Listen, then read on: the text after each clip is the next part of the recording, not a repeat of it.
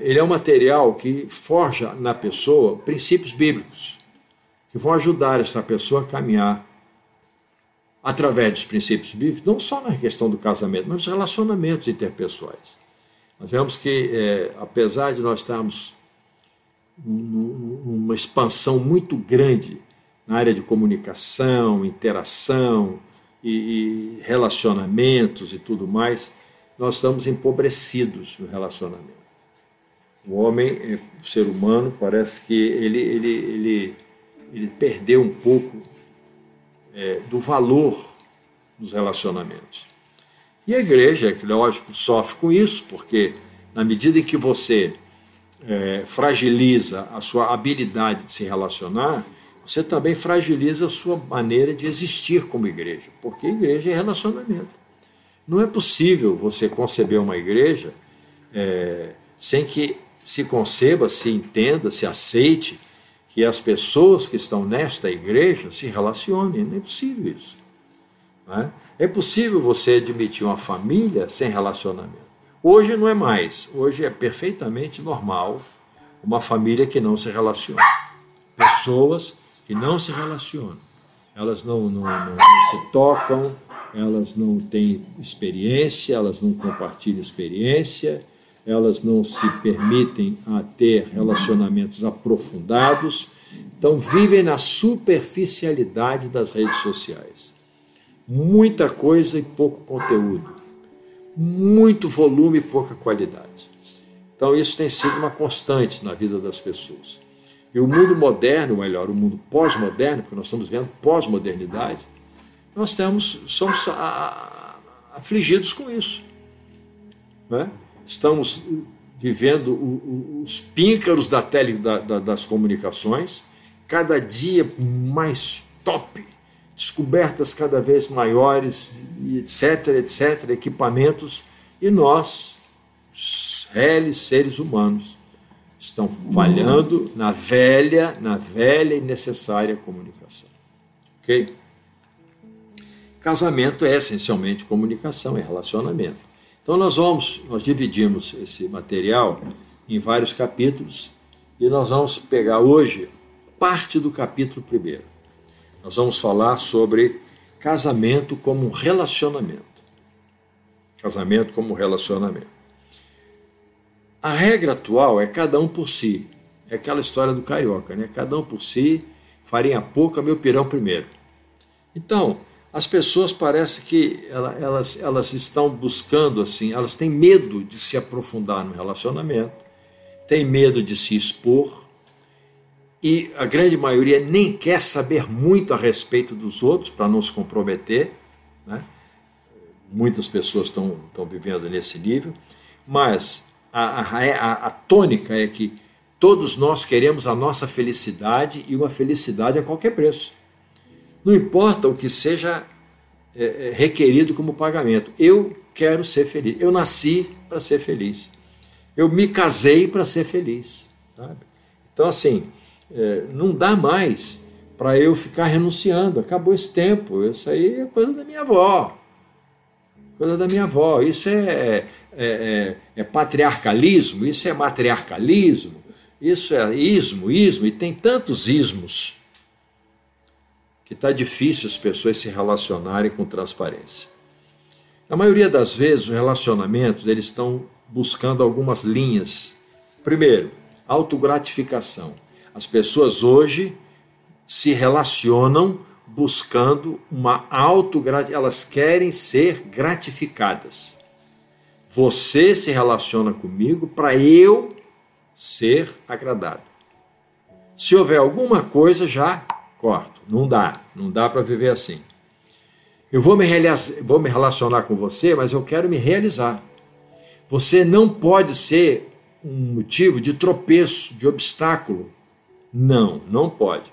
Eu estou buscando relacionamento para eu me realizar. E se eu não me realizar do jeito que eu entendo que deve ser, esse relacionamento não presta para mim. Autossatisfação. As pessoas não entram mais no relacionamento na intenção de prover o outro, de dar para renunciar. Não, eu quero para mim. Eu, se eu não estiver satisfeito, isso não presta. Não presta, tem que prestar para mim. Se não tiver bom, eu, eu, eu não dá para ficar. E outros. Muitas pessoas já começam um relacionamento, inclusive é, é, conjugal, é, num nível de descompromisso tão grande que ele já começa se relacionando com no trato do relacionamento, ele já coloca prevendo o distrato. No contrato, ele já prevê o distrato. Então, são cláusulas de, de, de evasão. A pessoa já vai para um relacionamento e se não der certo, não der certo, eu, eu caio fora. Eu não vou pagar para ver, não. Já ouviu isso? Ou melhor, você já disse isso em relação ao seu casamento? Ah, não dá mais. Chega. Já cansei de renunciar, não quero mais, não vou dar mais, não vou partir mais, não vou, não vou, vou é, é, renunciar mais. Eu quero a minha felicidade, eu nasci para ser feliz, e se eu não estiver agradado, eu tenho que sair mesmo, porque quem cuida de mim sou eu. Eu já ouvi isso muitas vezes.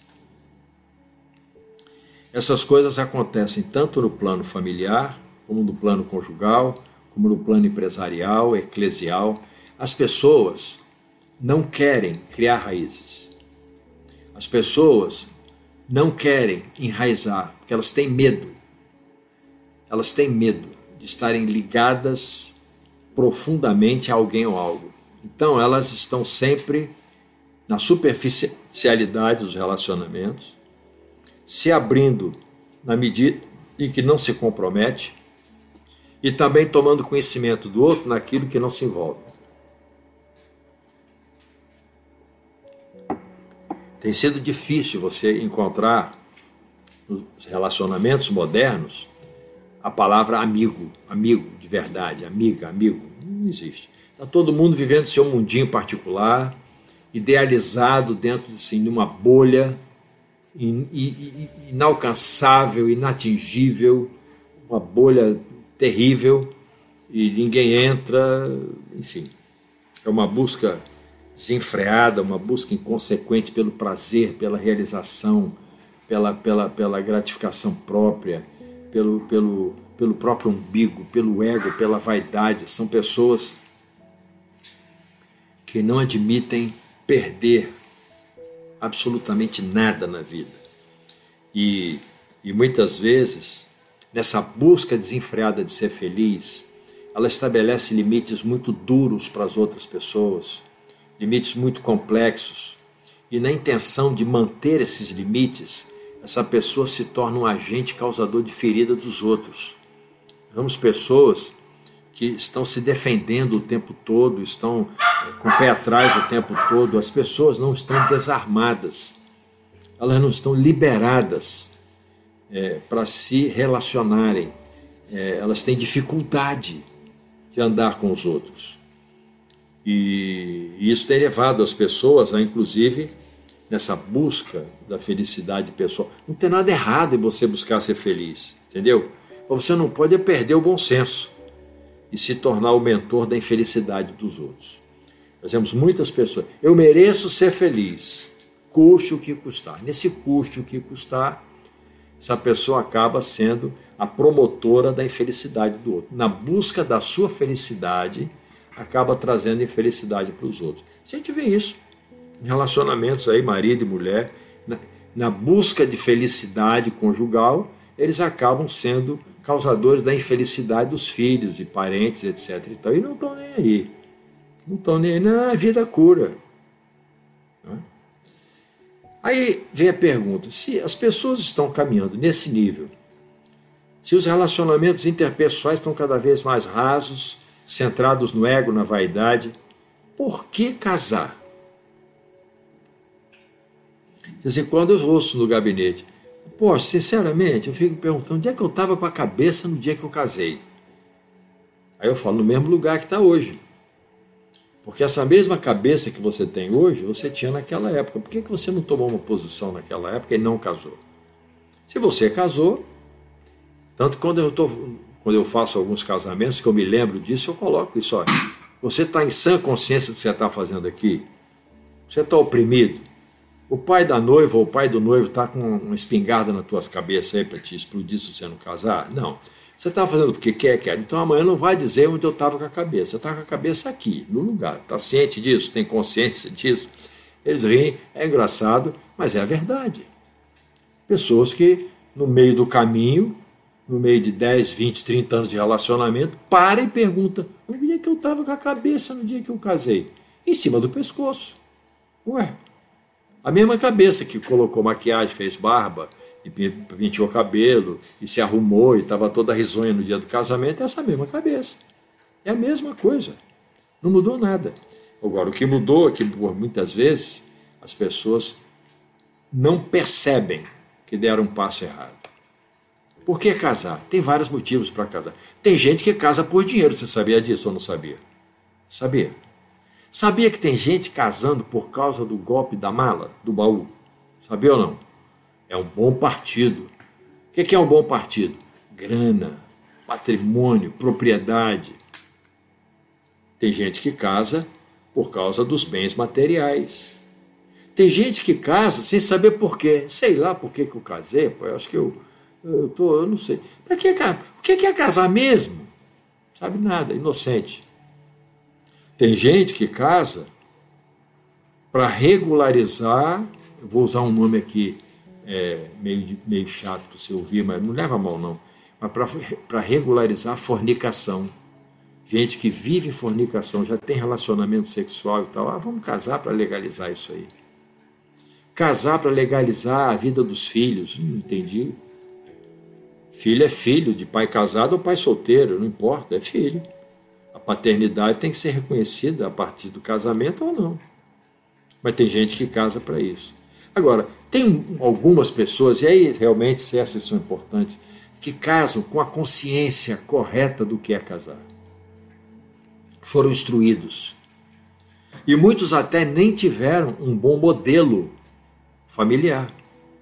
Eu conheço pessoas estão num casamento extremamente abençoado e eles, os noivos na época, não tiveram um bom modelo familiar de família. Não tiveram.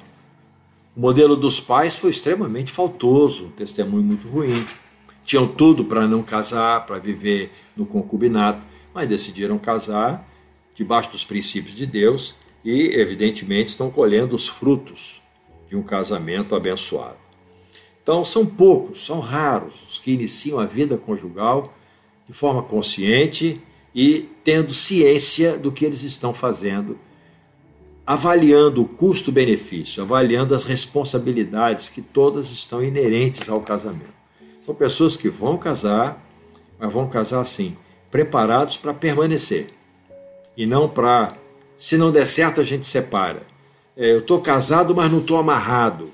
Eu, eu, ouço isso. Não, você está casado, você está amarrado. E quem se amarrou foi você mesmo. Que você concordou com aquilo. Você tinha a opção de dizer não, mas decidiu optar pelo sim. Então, é, nós precisamos entender esse painel, e aí é importante você também se avaliar, sabe por quê? Não é para você acabar com o seu casamento é para a partir desta avaliação da motivação pela qual você casou, para nós podermos a partir daí começar a encaixar as coisas para você permanecer casado, casada e desfrutando de um relacionamento extremamente produtivo, não importa o tempo que você tem de casado aqui para trás. Não importa tanto que eu fiz quanto que eu vou fazer daqui para frente. Na medida que Deus me mostra, eu vou ajustando, eu vou assumindo o meu papel, e vou colaborando com o meu cônjuge, sendo instrumento de Deus na vida dele, para construir um casamento a quatro mãos, com a de Deus, com a do Senhor mais seis, né? porque o Espírito Santo ele e o Filho vão ajudar. Então nós vamos ter um casamento a muitas mãos, as mãos positivas, mãos que funcionam. É, vamos ver, existem assim, então, a partir desse princípio, nós vemos dois tipos de casamentos em duas óticas amplas. Na ótica humanista, casamento pela ótica humana, carnal, humanística, sociológica, e o casamento pela ótica divina, de acordo com o propósito de Deus, baseado nos princípios de Deus. Pela ótica humanista, nós vamos ver algumas coisas que, quando a ótica é humanista, o centro é o homem, é o ser humano, homem e mulher, ser humano. E o trono do ser humano nestas condições é o ego. Então, é um casamento centrado no ego, na regência do ego e nos desdobramentos das influências do ego. Então, nós vamos ter um casamento egocêntrico, Nós vemos isso demais, pessoas que se casam, mas está cada um buscando o brilho pessoal. Está todo mundo puxando o holofote para si próprio. Nós vemos marido e mulher disputando a atenção de filho, disputando a glória do ministério, disputando é, a glória do status social. Egoísmo, vaidade, preocupação com a própria felicidade.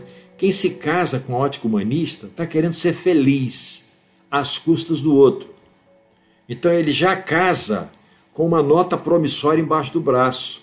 E a todo momento ele apresenta essa nota promissória para o outro. Ei, eu nasci para ser, eu casei para ser feliz. Como é que é isso aí? Você conhece gente assim? Você conhece pessoas que falam isso, que agem dessa forma? Compromisso nesse casamento pela ótica humanista é um casamento praticamente, é um compromisso quase que inexistente. Nenhum. E quando existe, ele é muito fugaz, ele é muito parcial, ele não é consistente ele não dá liga. O casal não é comprometido com o outro.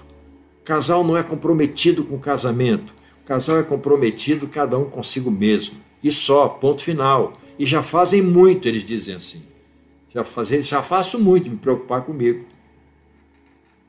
Agora, nessa caminhada de buscar a solução, vai cobrar do outro aquilo que acha que o outro tem que dar para si próprio. Então, Dentro desse conceito humanista, nós não temos um casamento na perspectiva de uma aliança. Nós temos o casamento dentro da perspectiva de um contrato. Bom, o Xará, o Aurélio, ele vai mostrar que aliança e contrato é a mesma coisa, é pacto, mas na verdade eu quero fazer distinção entre essas coisas aqui. Eu vou chamar de contrato um instrumento jurídico, um papel assinado, uma dívida social. Eu vou chamar de aliança uma revelação espiritual do relacionamento conjugal, ok? E nós vamos pegar os dois, vamos destrinchar. Nesse quesito aqui, eu estou falando que é, o casamento pela ótica humanista não é uma aliança, porque ele não tem escopo de aliança. Nós vamos entender daqui a pouquinho o que é uma aliança. Ele tem escopo de um contrato. As partes se juntam com um determinado fim. O contrato, o fim do contrato é casamento relacionamento conjugal. E as pessoas ali definem como vai ser esse, esse, esse, esse relacionamento. Você sabia que você pode, pela lei, casar com uma pessoa por alguns anos só? Esse contrato pode valer quatro anos, três anos, dois anos. Isso é possível? É possível. Você entende que há pessoas que já estão dizendo que é possível casar um ser humano com um bicho? É. É. Quem é aquele cavalo ali? É meu, meu esposo. Quem é aquela potranca lá? Ah, é minha noiva. Quem é aquela galinha ali? É a avó da minha mãe. Quem é sua mãe? A minha mãe era a galinha que casou antes, depois dela, e eu nasci. Você está entendendo a loucura que nós estamos chegando? Ao ponto de o ser humano está brincando tanto com a sua humanidade que os relacionamentos humanos viraram palco de comédia. É vergonhoso para o ser humano dizer que isso é possível dentro da sociedade ele está inserido, mas é. Então, hoje o casamento ficou assim: contrato entre duas pessoas. Tem gente querendo fazer casamento a três, contrato com três pessoas, quatro pessoas. Será que eu estou brincando? Estou doido ou é verdade isso mesmo? O que você acha? A sua opinião aí. Apóstolo, olha, eu estou casado, mas não estou amarrado. Já deu o que tinha que dar. Eu quero a minha felicidade. Eu vou à luta. Tchau. Amo fulano, amo a fulano, mas não dá, nós vamos embora. Entende o amor assim para casar? Quero que a minha felicidade seja a qualquer custo, a qualquer preço, mesmo que para isso custe o meu casamento, a minha família, os meus sonhos, os meus projetos, etc, etc, etc. As pessoas estão casando e estão querendo ser felizes a qualquer preço, ainda que para ser feliz tenha que sair do casamento. Que coisa gloriosa. Quando a gente entende o que é uma aliança. Vamos ver o casamento pela ótica divina. É uma aliança. É uma aliança onde as duas partes decidem ter uma vida compartilhada, construtiva, modeladora de um caráter cada dia mais limpo, mais, mais detalhado, mais esculpido, atraindo a glória e o poder de Deus. Gênesis 2, 24 é o texto base que a gente usa para casamento o tempo todo. Por isso, deixa o homem, o pai e mãe, se une à sua mulher e serão os dois uma só carne. A aliança, no contexto divino, está sendo representada nesta palavra aqui pelo verbo unir. Unir quer dizer, no original, a ideia de acimentar, soldar, colar de forma a não poder separar mais. Então, quando Deus está dizendo, se unirá a sua mulher, está dizendo, vão se ligar de um jeito que não tem jeito. Vai ficar grudado. Casou, grudou. Você entendeu isso ou não? Deus está falando isso para mim e para você o tempo todo. Vai para lá para Gênesis, você abre a Bíblia e está lendo lá. Por isso deixa o homem, seu pai e sua mãe, se une sua mulher, e serão os dois uma só carne. Se une. Esse se une não é. Tem um leve flerte tem uma paixãozinha. Não, não, se unem, se colam, se fundem para serem uma só carne. Você tem revelação de que esse se une, ele está falando de uma ligação que não tem como você dissolver? Eu gosto do exemplo de duas folhas de papel que você passa cola entre elas e junta, gruda as duas folhas. Dois dias depois você vai lá e tenta separar as duas folhas de papel. Você até vai conseguir separar um bom pedaço, mas nenhuma delas sairá mais intacta. Cada uma levará pedaços da outra. Então, ao se separarem, elas perdem muito da sua integridade e trazem muito da integridade de outro, de outra. Isso aí é, é, a gente tem que entender isso. Não importa a dor que você está sentindo, o trauma que você está ali, mas isso é uma realidade. Sabe por quê? Porque você vai conviver com isso. Ao casar com alguém, esta pessoa passou a fazer parte inerente da sua vida, quer você queira ou não. Existe uma memória espiritual e isso está selado.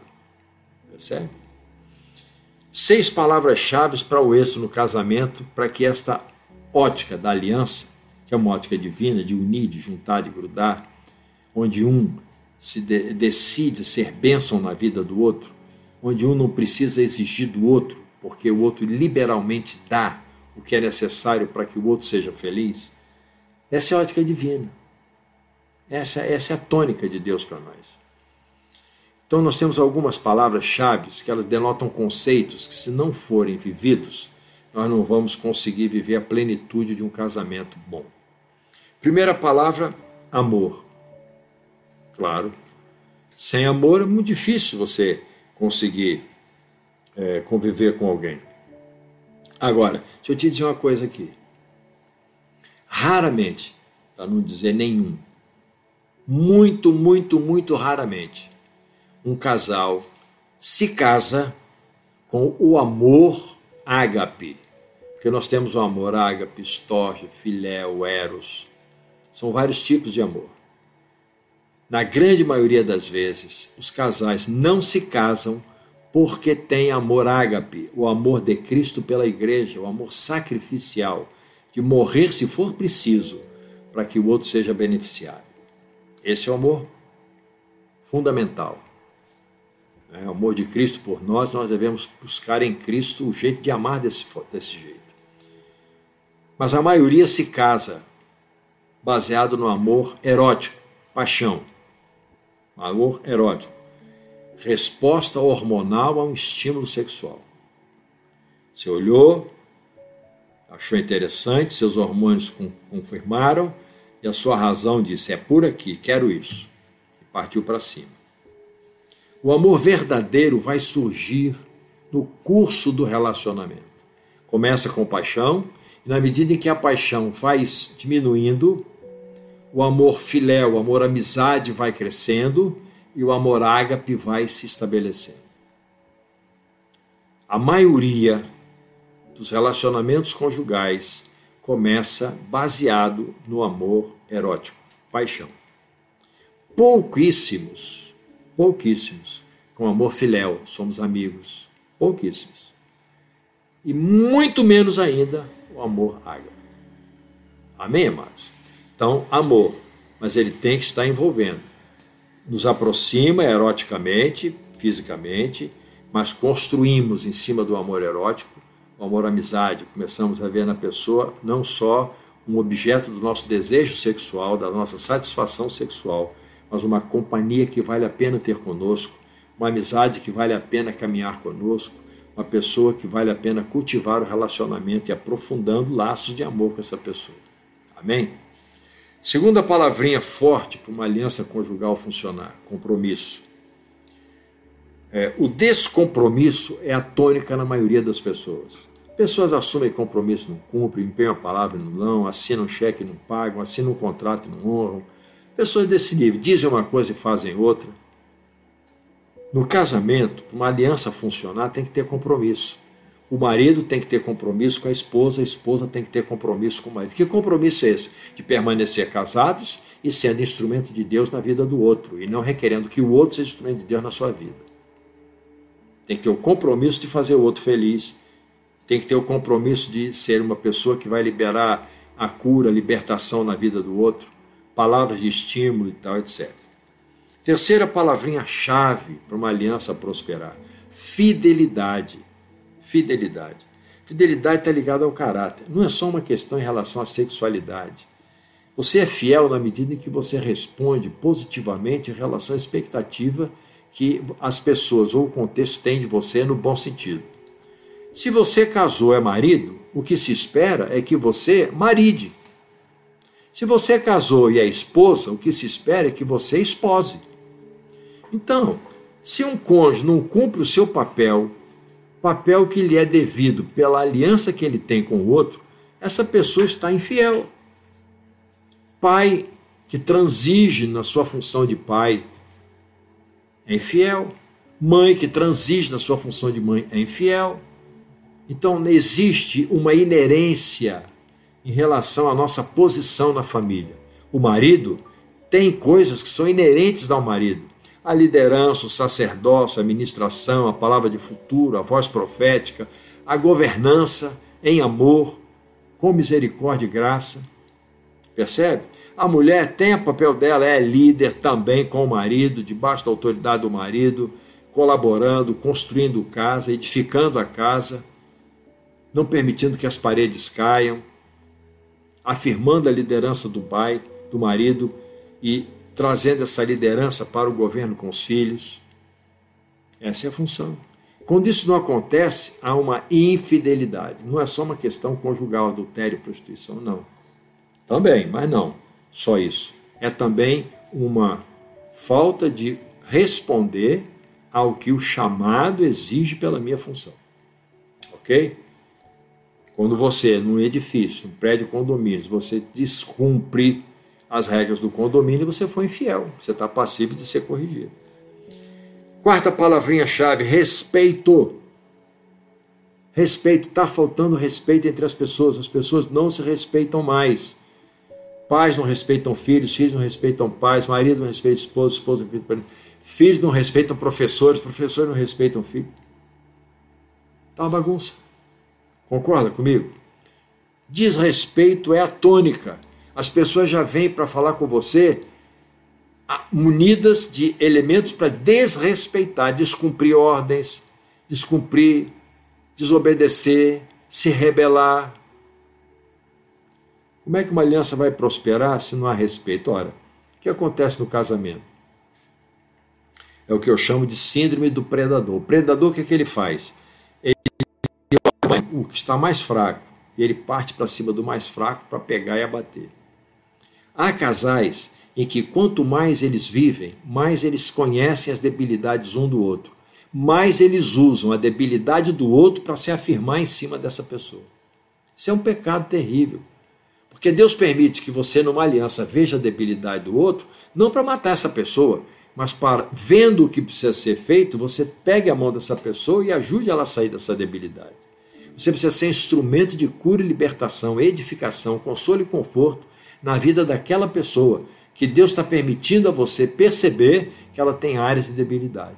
Mas é exatamente o contrário. Exatamente o contrário. E por isso há pessoas que não abrem o coração para falar de debilidade. Por quê? Ah, não, vou mostrar minha fraqueza, vão cair de pau em cima de mim e vão me matar. Nunca mais eu vou ser a mesma pessoa. Nunca mais eu vou não sei o quê, nunca. Entendeu? Então, respeito. E o respeito é fundamental para você ser um canal de bênção na vida do outro, nas suas debilidades. Da mesma forma que o outro precisa ser canal de Deus na sua vida, nas suas debilidades. Honra Quinta palavrinha, falei sobre honra. Honra é, é, é, é um princípio. E ninguém prospera, ninguém cresce, ninguém rompe na desonra. Desonra é mentora de maldição. Se você quer ser abençoado, honra. Honra teu pai e tua mãe para que teus dias sejam prolongados. Honra, honra teus líderes. Honra teus liderados, honra teu patrão, teu, teu, teu chefe. Honra teu líder, teu pastor, teu. Enfim, honra.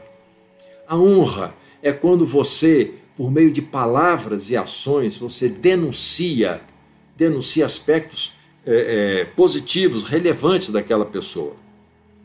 Para honrar, você precisa se, se manifestar. Não se honra em silêncio.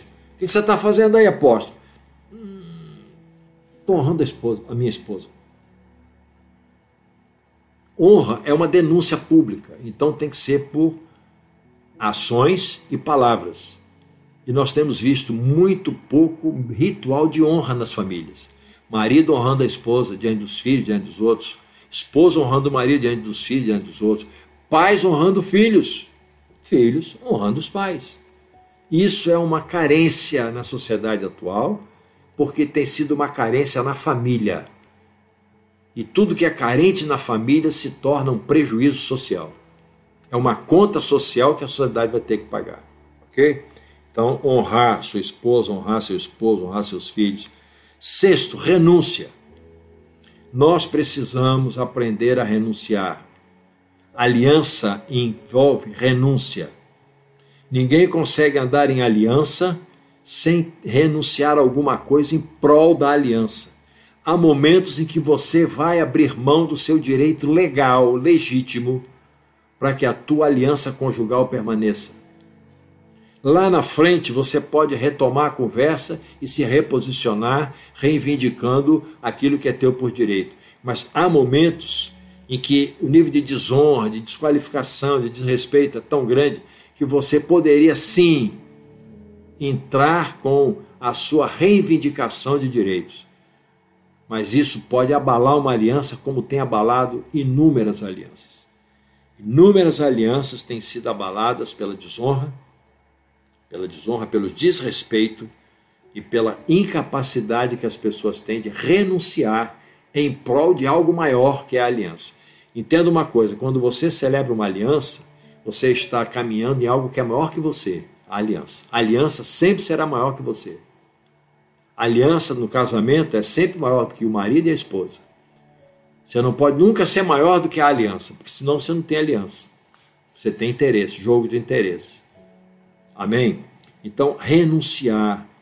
Há momentos na nossa vida que a nossa principal vitória é renunciar. É não entrar numa guerra seria legítima. Não, não vou entrar. Eu não vou entrar nisso. Eu não quero as repercussões que isso vai dar. Eu não estou lutando por vaidade, porque quando nós não renunciamos, na verdade, nós estamos caminhando no trilho da vaidade, do egoísmo, da presunção, da justiça própria. Então nós dizemos, não, negativo. É meu direito, não aguento mais, não vou cobrar. Agora não, agora vai ter que pagar, com juro e correção monetária. A renúncia faz parte de todo o procedimento para que uma aliança fique limpa e sustentável. Vocês têm renunciado? Têm aberto mão dos seus direitos em função da aliança? Agora, qual é a expressão máxima da renúncia? Nós vamos fechar com isso aqui. Qual é a expressão máxima da renúncia numa aliança? A expressão máxima da renúncia chama-se perdão. O perdão não é uma renúncia que eu faço porque não está me custando nada. Não. Perdão é custoso.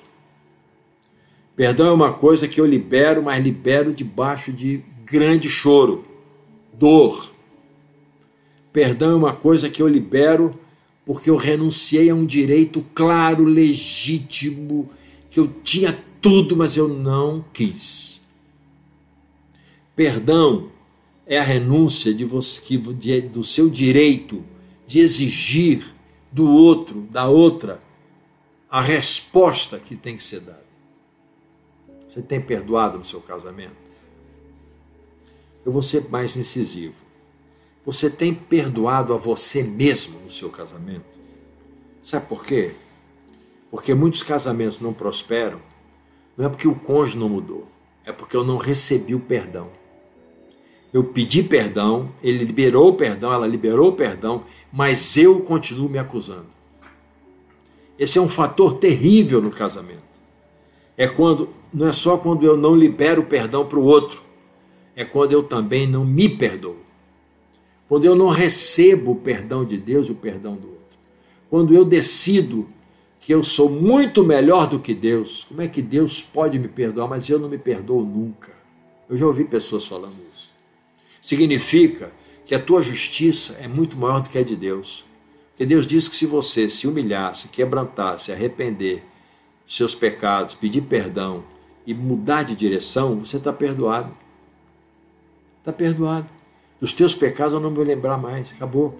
Mas nós, muitas vezes, por causa da nossa justiça própria, que nós achamos que é extremamente perfeita, nós achamos que Deus me perdoou, mas eu não me perdoo nunca. Esta pessoa, ela está pecando contra Deus por colocar a sua justiça acima da de Deus.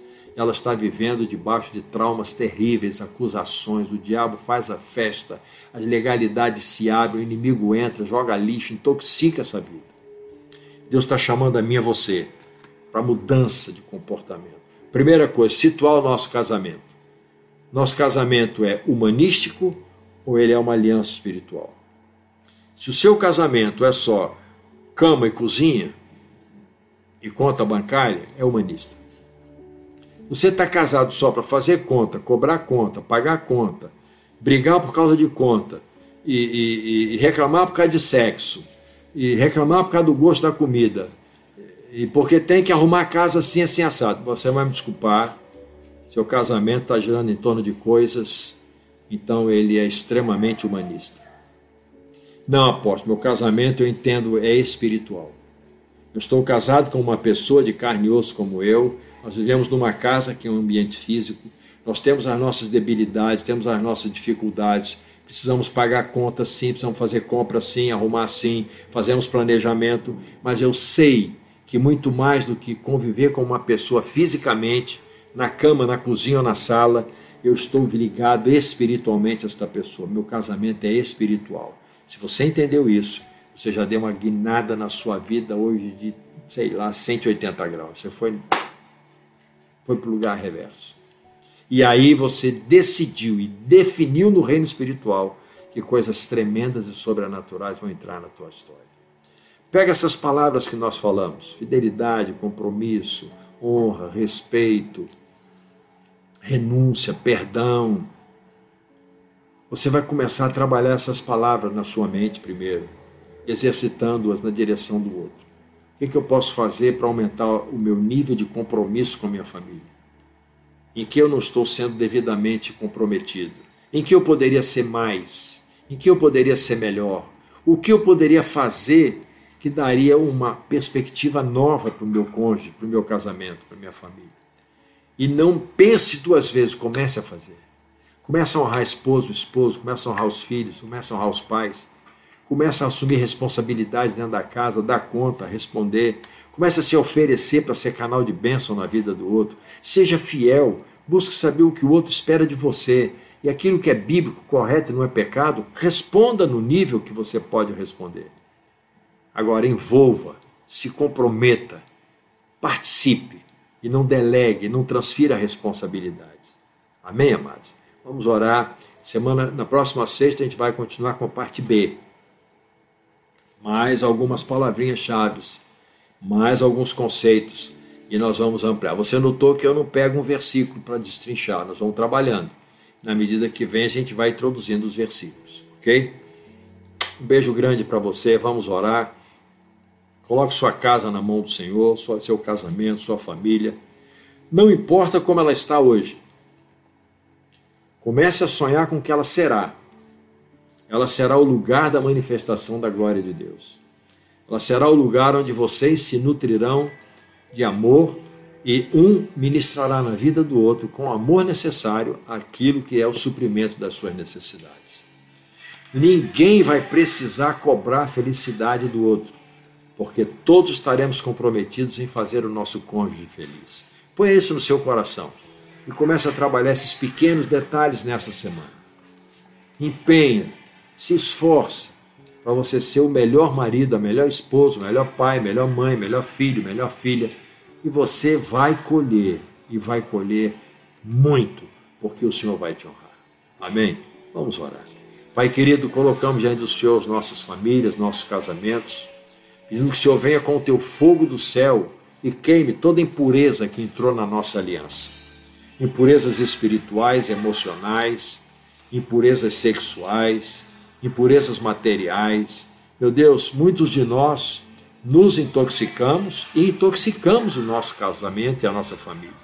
Nós te pedimos hoje, meu Deus, vem com fogo, vem com as águas do teu espírito e limpa a nossa aliança conjugal e a nossa casa. Nos consolida nos pilares da família e nos dá graça para irmos praticando o que já sabemos que a partir de hoje possamos viver a aliança do casamento como algo extremamente espiritual e colocar em prática aquelas palavras que nós ministramos.